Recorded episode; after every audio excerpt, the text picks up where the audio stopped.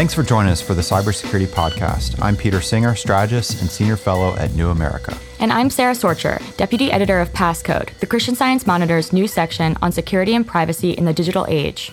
We think the most important and most interesting part of the cybersecurity story is the people behind the keyboard.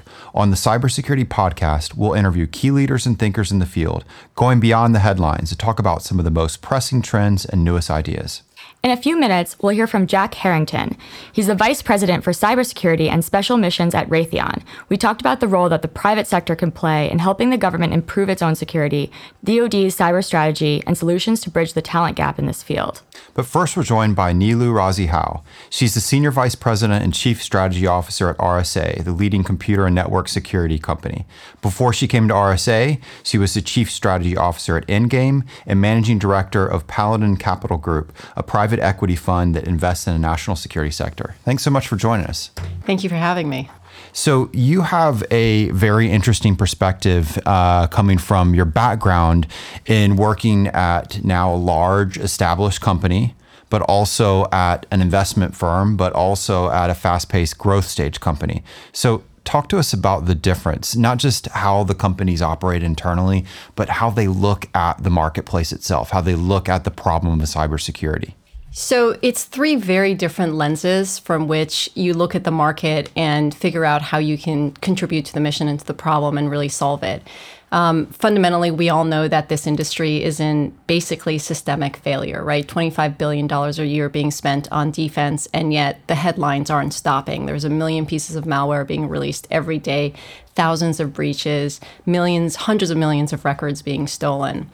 Um, as an investor, what you're really looking at is looking out five years. What are going to be the trends? What are the um, products that are really going to uh, solve the problem? And so you're really trying to predict the future and bet on the teams that can execute against um, against that problem. It's very it's much more transactional. You take a very much of a portfolio approach to the problem, and you make multiple bets um, and hope that they all work out and really bet on the right teams and the right management teams. What's what's a target success rate? You know, you, you say portfolio right within this space. What what percentage of the bets pan out? So that's going to be in I think in 10 years, we're going to have a really interesting time studying those statistics. There's somewhere between 1,200 to 1,600 cybersecurity companies. 90% of them have revenues less than $20 million. They won't all survive. You have a lot of um, companies that really are features that are going to fade over the near term. You have product companies that are either going to have to grow up to be platforms or get acquired. And then I think the platform companies are actually the ones that are going to win. Now, to be a platform company doesn't mean you start as a platform company. You take a company like Palo Alto Networks, which really solved the problem. They were the next generation firewall and really did a great job solving that problem. And then started going into adjacent markets with their customer base. They've done a great job of doing that. So companies can evolve to becoming a, a, a, a platform. But I think there's going to be a lot of companies, there's going to be a bloodbath in the cybersecurity market over the next 18 months. I think a lot of companies are going to either go out of business or get acquired. So you're giving. I just want to interrupt. You're giving Sara all sorts of quotable quotes. There's going to be a bloodbath, and like she's sitting there no, taking my notes. My ears are just yes. Um, so in the security market, though, I mean, what is something that's working and what's not? What are these trends that you are looking at that you what are the bets that you're personally willing to place? Well, so first of all, I think RSA is really well positioned because we have a very holistic approach um, to the market. But let, let me take my RSA hat off for a second. I think um, as you look at this problem, there's very interesting areas and, and important problems we have to solve. So, uh, network analytics, endpoint analytics, behavioral analytics is actually an incredibly important part. If you look at how breaches are happening, people are still the biggest problem mm-hmm. um, in the network, and, and they are your new perimeter, right? It's people and their their devices. So solving the behavioral analytic problems um, uh, is going to be very important. How you uh, cloud security is another big problem we're going to have to address. Now, the biggest issue here is really in, in our industry, we don't have standards and we don't have interoperability. And the problem you're finding is you can have all of your defenses deployed properly, right? And the average company has somewhere between 30 to 60 um, security products deployed. That's kind of a Swiss cheese defense when none mm-hmm. of it talks to each other. And what we're finding is even when the products work exactly the way they're supposed to work, the adversary is still getting through. So that's where the systemic failure comes in, and the approach to security has to change. Um, we really have to understand better how the adversary works.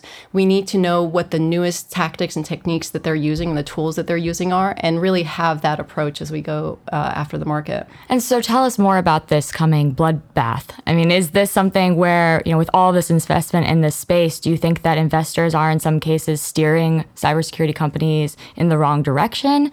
What's going on here? So, uh, uh, a report came out recently that called it a game of clones, and I think that's absolutely hmm. right. It's not that investors aren't investing in the right markets, they're investing in the right markets. The problem is, after the first company gets funded, suddenly 15 other companies in the exact same space get funded. And so they're all saying the same things, they're all doing the same things, and it's really hard to distinguish one from the other. And that's how and you, you have a lot of um, investors who've come into the cybersecurity market over the last few years who aren't sophisticated with respect to security, who don't have a background in security, and, and have a hard time distinguishing between companies that are whose products are really working and ones who are not. So the the market spaces that are being created are the right ones, these nascent markets that are going growing really really fast as we move from sort of a prevention focus to a detection and analysis focus in the security market. But too many companies are getting funded, and this is the whole issue. Again, somewhere between, depending on whose numbers you believe, 12 to 1,600 cybersecurity companies. Again, 90% have revenues less than 20 million. They won't all survive. A lot of them um, will go out of business or get acquired at fire sale prices. Even at RSA right now, our deal flow is ticking up. Um, I think the security investors will continue investing, but their requirements are changing already. So they want to see products that are actually working. They're less willing today to fund just an idea. Uh, they want to know that the pro- product's working, that it's deployed, it's doing what it's supposed to do, that there's real revenues in their scale. Valuations are changing for a while. Um, the valuations, even in the security market, we're tracking as though it was a um, social media company that could grow at that rate. Um, and I think those valuations are are coming back. Um, and the problem you're having, uh, to go back, Peter, to your question, is the exits, right? The exits really aren't there. So last year we had three IPOs. We haven't had a tech IPO yet this year. Um, SecureWorks might be the first tech IPO to go out, which would be great. I think um, Mike Cote is an amazing CEO. Um, but the IPO market isn't really an exit path for cybersecurity companies. And the multiples at which M&A have been happening over the last couple of years aren't sustainable. So you had uh, average multiples going up to 13 times trailing revenue. That's already starting to scale back. Um, and so you're going to see fewer companies getting acquired. The multiples are going to be lower. The companies that raised money at very high valuations are going to have a hard time returning money to those investors. And what is the moment at which this realization happens? Is it just simply kind of tracking the M&A side? Like when does the market come to this you know, kind of realization that bloodbath is taking place?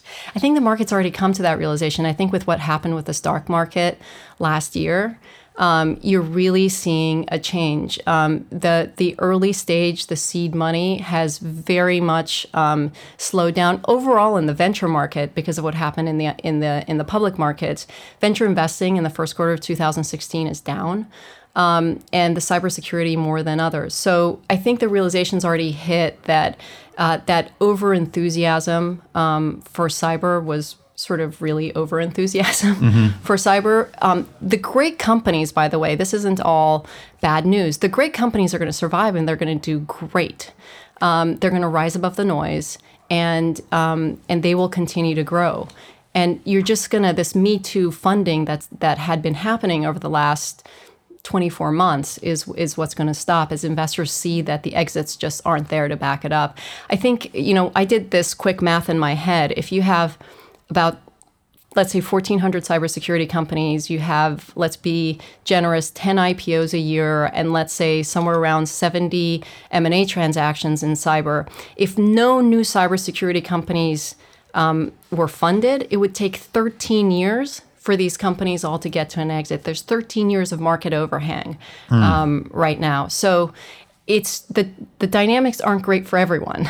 Um, but again, I really do believe that the cream will rise to the top. There will be some amazingly successful cyber companies, and the security investors will continue investing.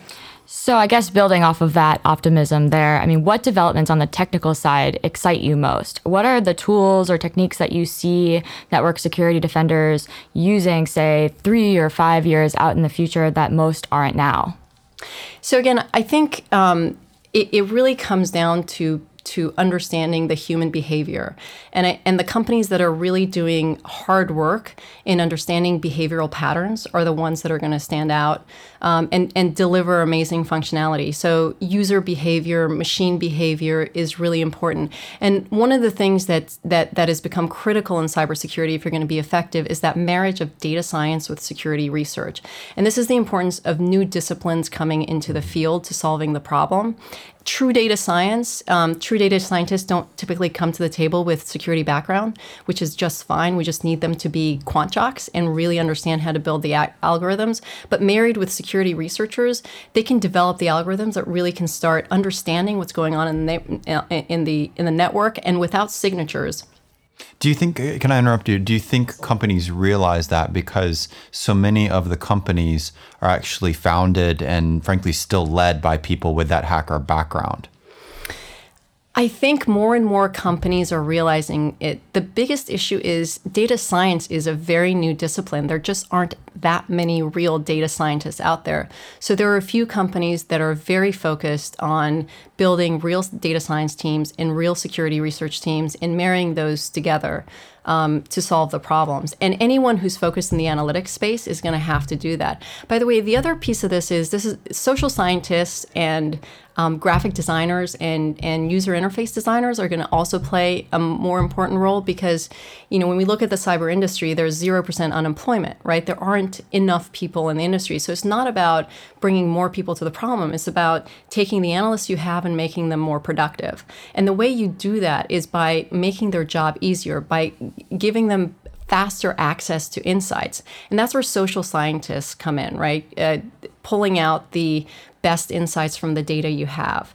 And then the graphic artists who create the user interfaces that really enable you to get to those insights quickly and intuitively. So I think we're going to have a whole bunch of new disciplines coming to the table. I think we have to have a whole bunch of new disciplines coming to the table.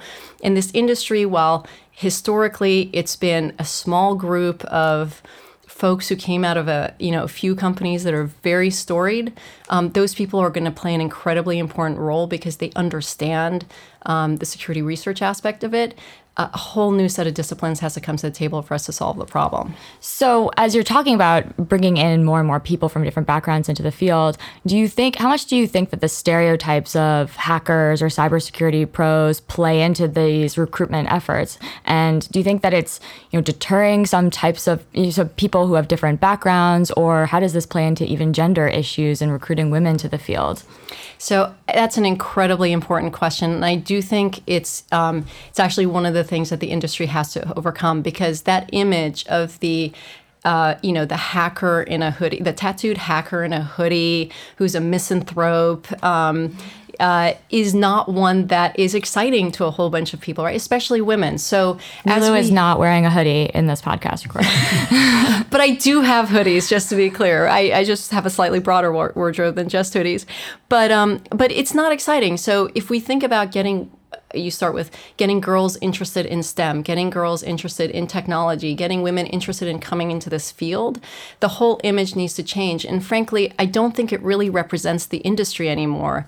Um, there was a recent article done on uh, uh, Flashpoint, a company that does a lot of security research, and there on the cover was one of the women who works at Flashpoint and does the security research.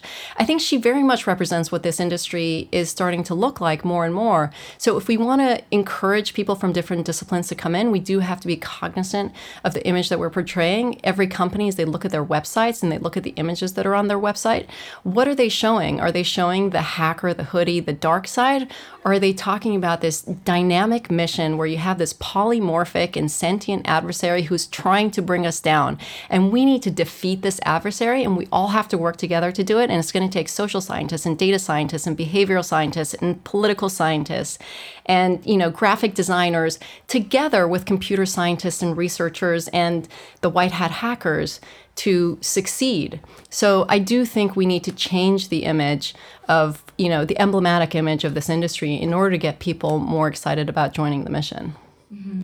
So you're leading strategy at a major company, but let's imagine we made you queen for the day on the governmental side.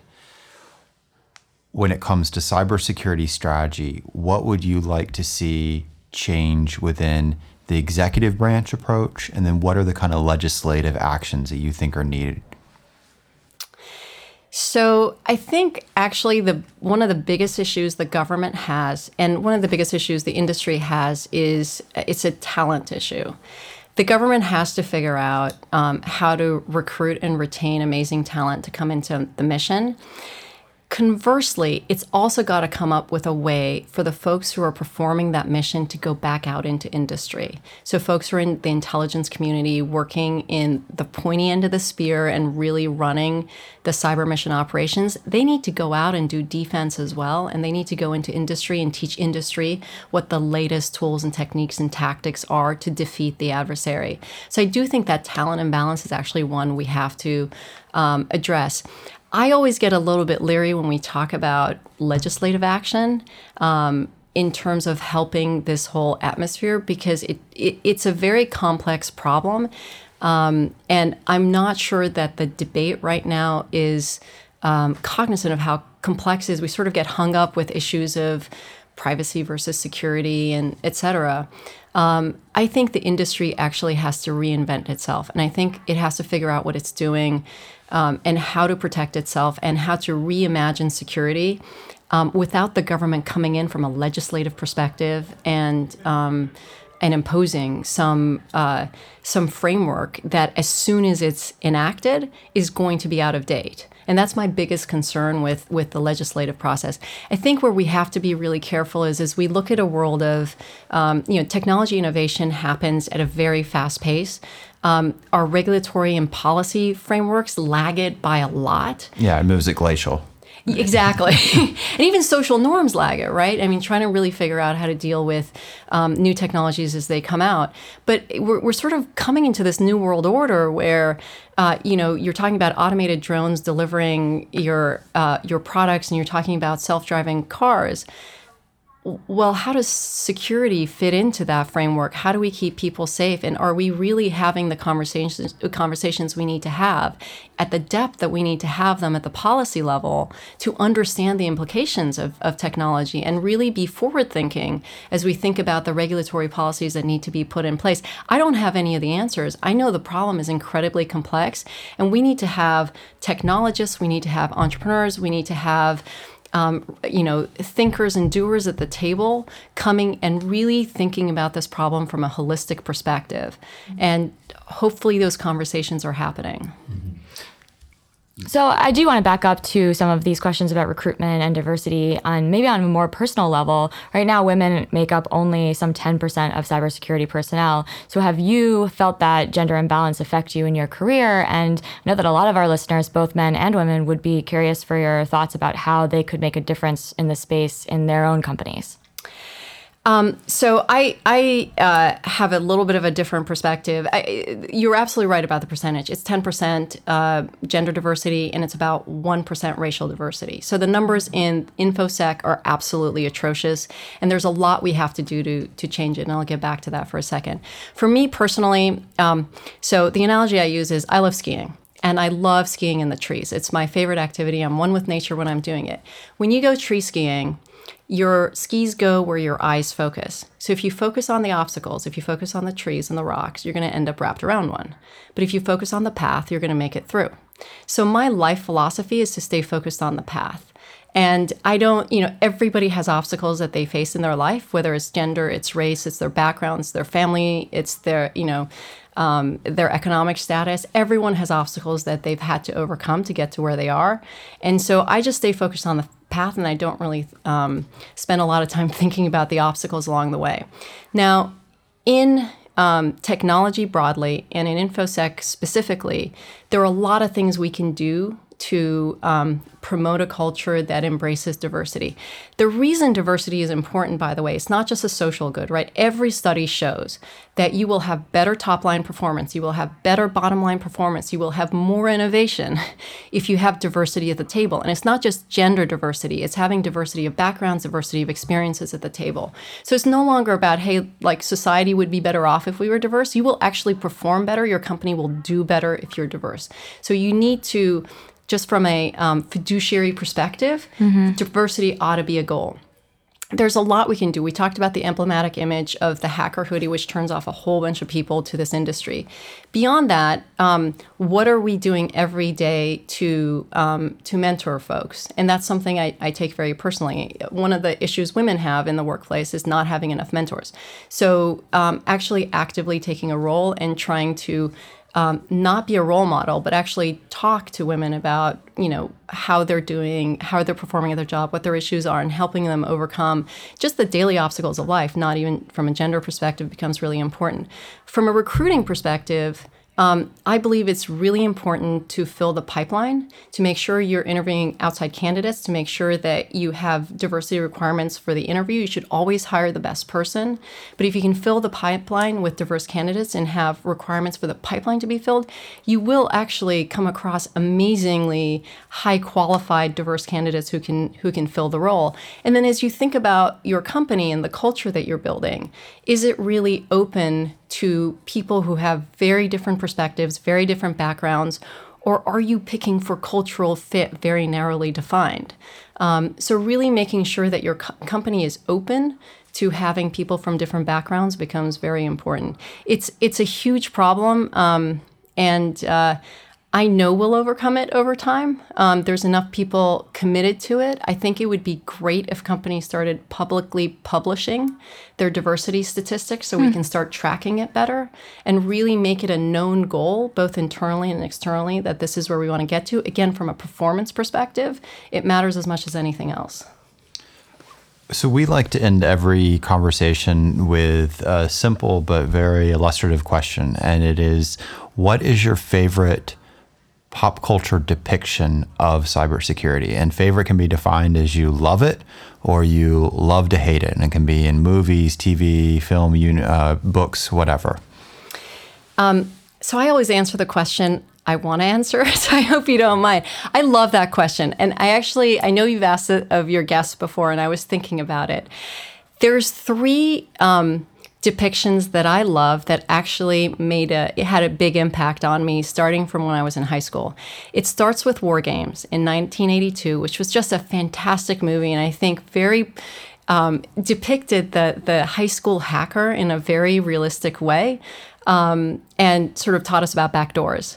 Then, about a decade later, you had Sneakers, which was the movie that got everyone interested in hacking. Right? You learned about ethical hackers and you know pen testing and all that, and it was a, and both were very accurate um, depictions of it.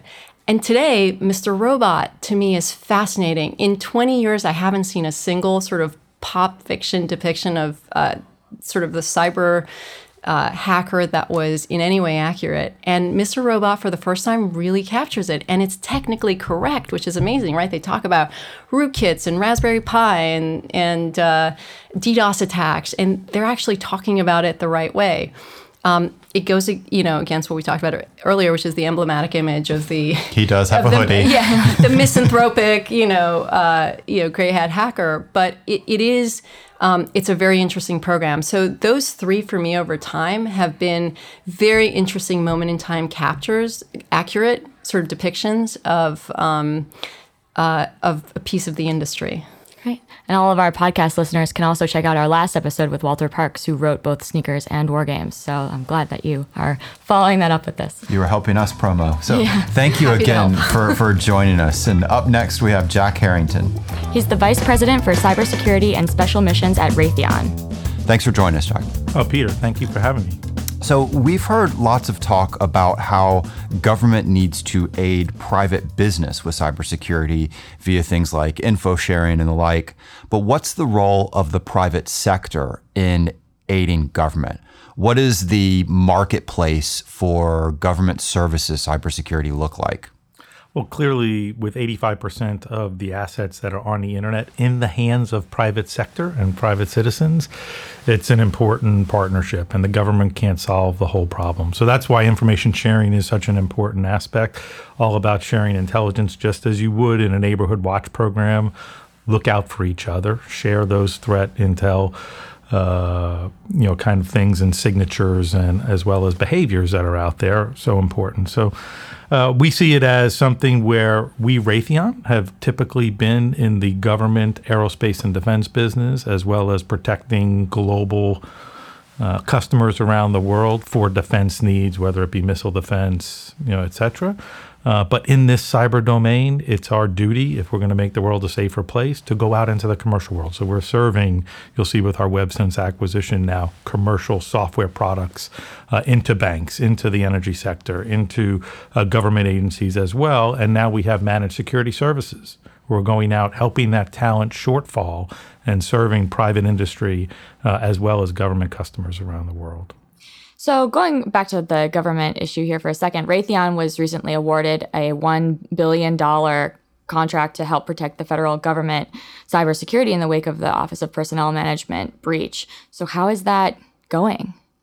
Well, we were awarded the contract in September, and as you probably see across the board in today's environment, there are a lot of protests. So there was a protest uh, that has been dismissed, and DHS is going through their corrective action. And so more to come on that, but we're thrilled that DHS selected Raytheon as uh, their provider for that contract going forward, and we look forward to partnering with them in the future to protect the whole .gov.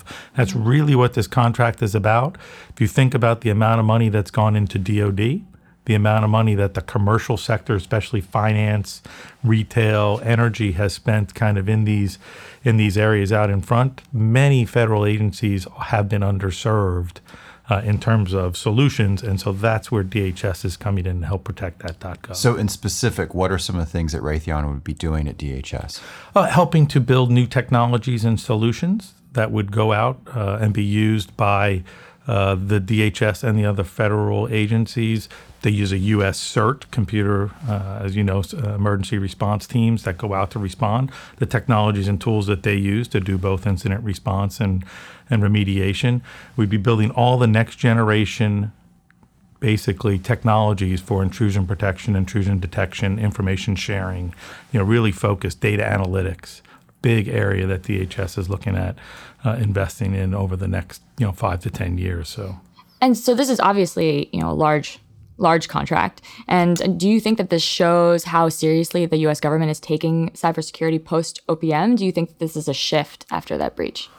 No, this has been in the works for quite some time uh, in terms of acquisition strategies, the DoD, everyone. Obviously, with every attack and threat that comes out and, and the kind of breach the size of OPM. There's additional focus put on it by Congress. There's additional focus put on it by the president and the administration and all of the agencies responsible for protecting uh, all of us. And so uh, it's not really a shift. I think that what we will learn from each of these breaches is, you know, specific uh, tactics, techniques, and procedures of the threat or the evolution of the threat actors and where they're going and what they're doing uh, and then obviously look for uh, companies like Raytheon to come in and help innovate and provide solutions in partnership with agencies like DHS to solve it. So, what do you think about the president's national action plan to improve the government's cybersecurity? Anything in particular jump out at you as something that you think is a good step in the right direction?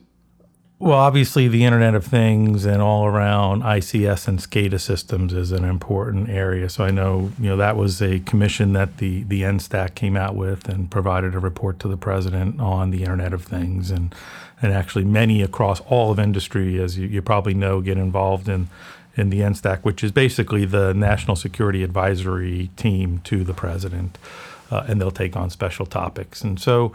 Um, I think that's an important aspect and something that's been underserved as well. You look at how we've protected our IT uh, enterprise networks across critical infrastructure protection, but the the systems, the the the control industrial control systems, the SCADA, the energy, the power, the HVAC, still a big threat vector coming in, and so the president's now commissioned looking at what do we do to protect uh, those areas, and then obviously information. What's the role sharing. of a company like Raytheon when it comes to that?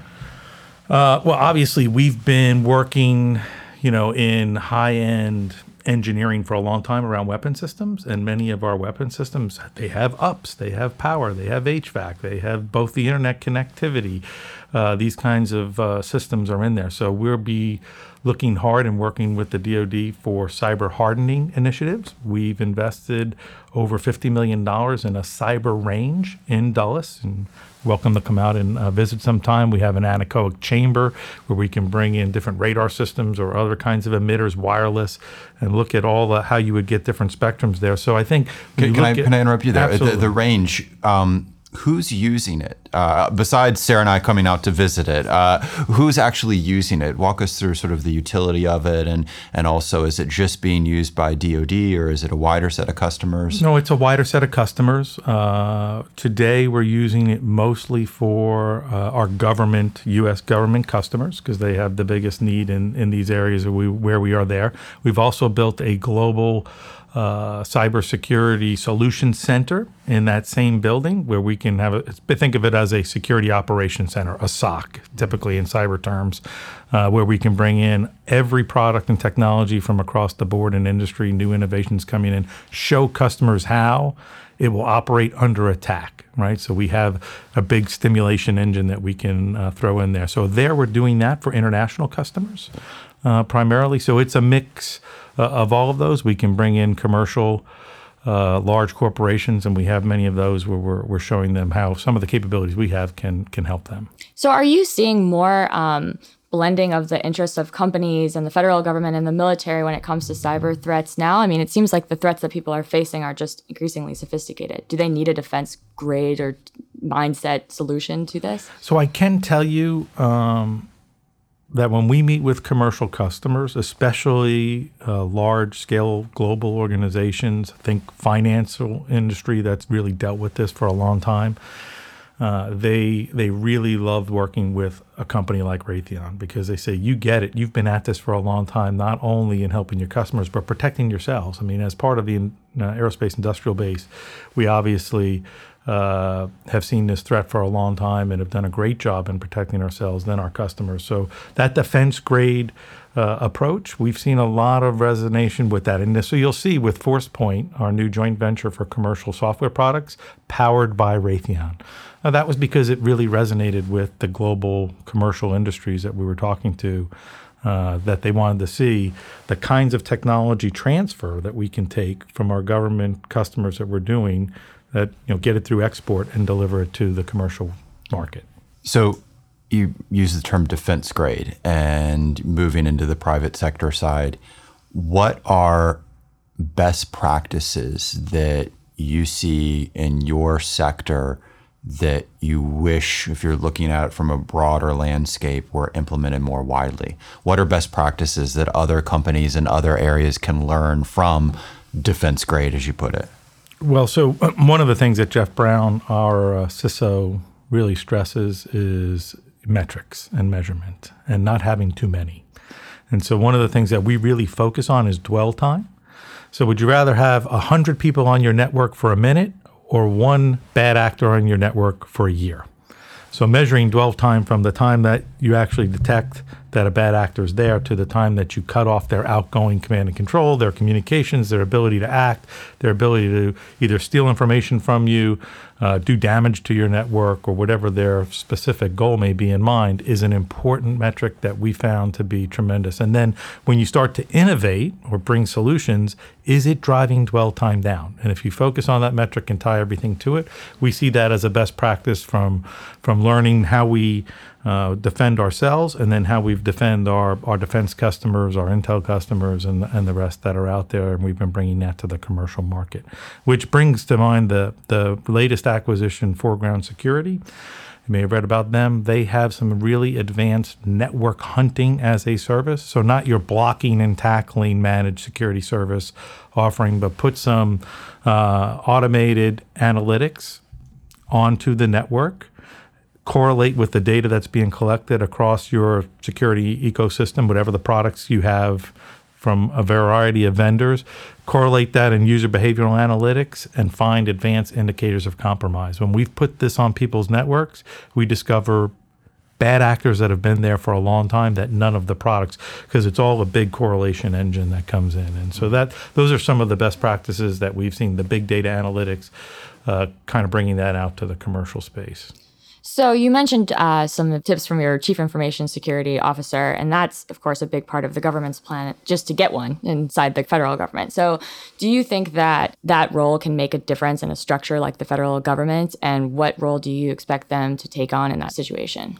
So obviously, having people focused on it and having the responsibility is one piece and, and, important. But are they empowered to actually make change? And I think that's been one of the challenges within the government, even uh, when you look at the Department of Homeland Security and their charter for the .gov. You know, where where is it that I'm providing the solutions and giving it to the other agencies, and who's responsible for implementing it and making it happen?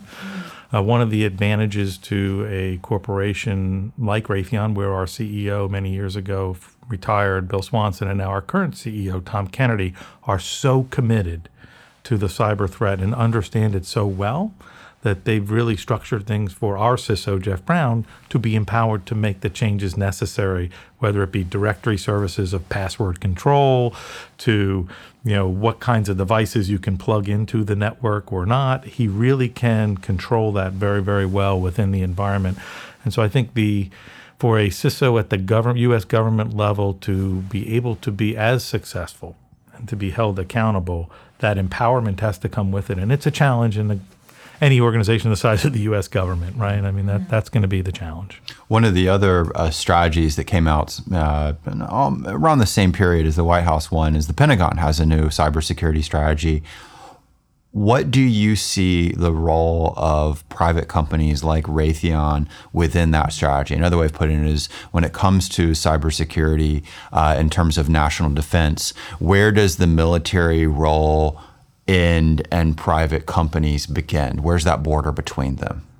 Well, I think first and foremost for Raytheon and what we've done across our markets is to be able to show the customer the art of the possible.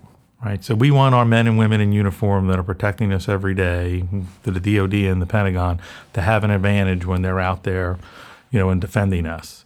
And that's true whether it's kinetic warfare or whether it's cyber warfare or cyber you know capabilities integrated in. So if you think about uh, a young man or women going into the military, they don't know how to operate an M16, right? But they come out of boot camp and they know how to assemble it even when they're taking enemy fire. Our job, we see as an industry partner with DoD, is to build those kinds of cyber capabilities or cyber weapons so that a young 25 year old can come out and be able to operate it the same way they can operate an M16 and either shut down the power or take a you know a network effect to, to, to cut down the enemy ability to communicate whether it's command and control or sensors or, or weapons uh, and be able to leverage that. So i think that's really where we've been investing a lot of money in how we can go to a kinetic and non-kinetic effects if you will blending how we can harden the U.S. military's DoD systems, which you know are vulnerable, unfortunately, to this advanced threat as we go on. Some of our systems have been out there 25, 30 years, right? And so, how do you now harden those across the board? So, I think it's really about helping solve those hard problems and showing them the art of the possible. Mm-hmm. Now, you used the example of that young soldier joining the military, but you know, earlier in the conversation, you talked about the human talent gap. Um, I know Raytheon has a number of programs to recruit kids into cybersecurity, you know, everything from capture the flags to training academies. I'm interested in what does this next generation of cyber defenders look like? How will they be trained different perhaps than today? How do they think different than perhaps how you or I came at the problem set? Well, absolutely. Innovation is going to go quickly in that area. Um, you know, cyber training today, I think, is not a big market and not a um, well defined capability, right? So you can have everything from online programs, and we have uh, one of the acquisitions I mentioned, Foreground University, uh, Foreground Security, they created what they called Foreground University. They have 98 online uh, training programs all around operating a security operations center. What are the tools and technologies, tactics, techniques, procedures, standard operating procedures? And they can keep their teams, they can take a kid out of college, train them very quickly, and then online keep score of how they're keeping up with their training. That's one approach. I think, you know, as we go forward, you're going to look at gaming technologies. Mm-hmm. Think about how now uh, flight pilots, you know, some of the best Air Force pilots today, as we found, were kids that in high school and college really got into the Microsoft Flight Simulator games, and they came out and it actually proved that it improved their training. So now we need to be able to inject. Can we create virtual environments where people can be under attack? Right, in a safe environment, not on the real networks, and really see the kinds of bad actors and the advanced threats that are there, train against them. Hey, Peter, you actually took a better course of action on that one than Sara did, but in step four, Jack, I did the best step, and maybe we can mesh those steps together. So there's a lot of things going on, I think, in training that are going to be exciting over the next years as we look at taking cyber ranges, you know, and some of this immersive environments and advanced technologies. So do you need technology to solve this problem? I mean, how big is the technological answer to the people problem? And is it more just to train people en masse to go into it? Or is it the flip side, you know, making cybersecurity easier for people who are already working in it? No, we firmly believe you can't out hire the talent gap. So, uh, you know, there was one study by uh, Burning Glass that said IT security jobs grew at 3.5 times pure IT jobs last year in the last five years. 12 times more than all jobs overall. So there's been a need for 12 times more IT security people than overall job creation. So it does require, you know, pretty technical talents, right, as we go on. But as we can solve that problem, it's through innovation. Innovation created the internet. Innovation, we believe, is going to secure it. And that's where we're focused. Two big areas that we're looking at I mentioned the managed security services. So, how does a company outsource the advanced network hunting capabilities? That's really the high end experienced people. So, they can outsource that. And then you probably are aware of the DARPA Cyber Grand Challenge. That's uh, something that Raytheon uh, actively competed in against 100 teams. And it's all about self healing networks. What kinds of technologies can we develop that detect? malware anomalies on the network and then can automatically patch them in real time to get out there. So this is very early on of automated cyber bots. We think that that will be a force multiplier for the talent shortage. Uh, we actually were in the top seven finalists that are going to be competing in Las Vegas this year in August. Uh, just prior to DEF CON. Super excited about the capabilities. And, and, we're actually looking at how we can improve our managed services, how we can launch that into our ForcePoint products. Where can we really apply these different techniques to bring them to market quickly? So. Cool. Well, thanks Great. again for joining us. Great way to end the conversation. Absolutely. Thank you, Peter. Thank you, Sara. Thanks again to Niloo Howe for a great conversation and to Jack Harrington for joining us this month. Join us next month when we interview more of cybersecurity's biggest leaders and thinkers. Be sure to subscribe to us on New America's iTunes and SoundCloud at the Cybersecurity Podcast. I'm on Twitter at Peter W. Singer. And you can follow me at Sara Sorcher. Sign up for Passcode at csmpasscode.com. This podcast was directed by John Williams and Amanda Gaines with the production assistance of Simone McPhail. Talk to you in a month. Thank you for listening to this New America podcast. This recording carries a Creative Commons, non commercial, 4.0 international license. To learn more about New America, please visit us at newamerica.org.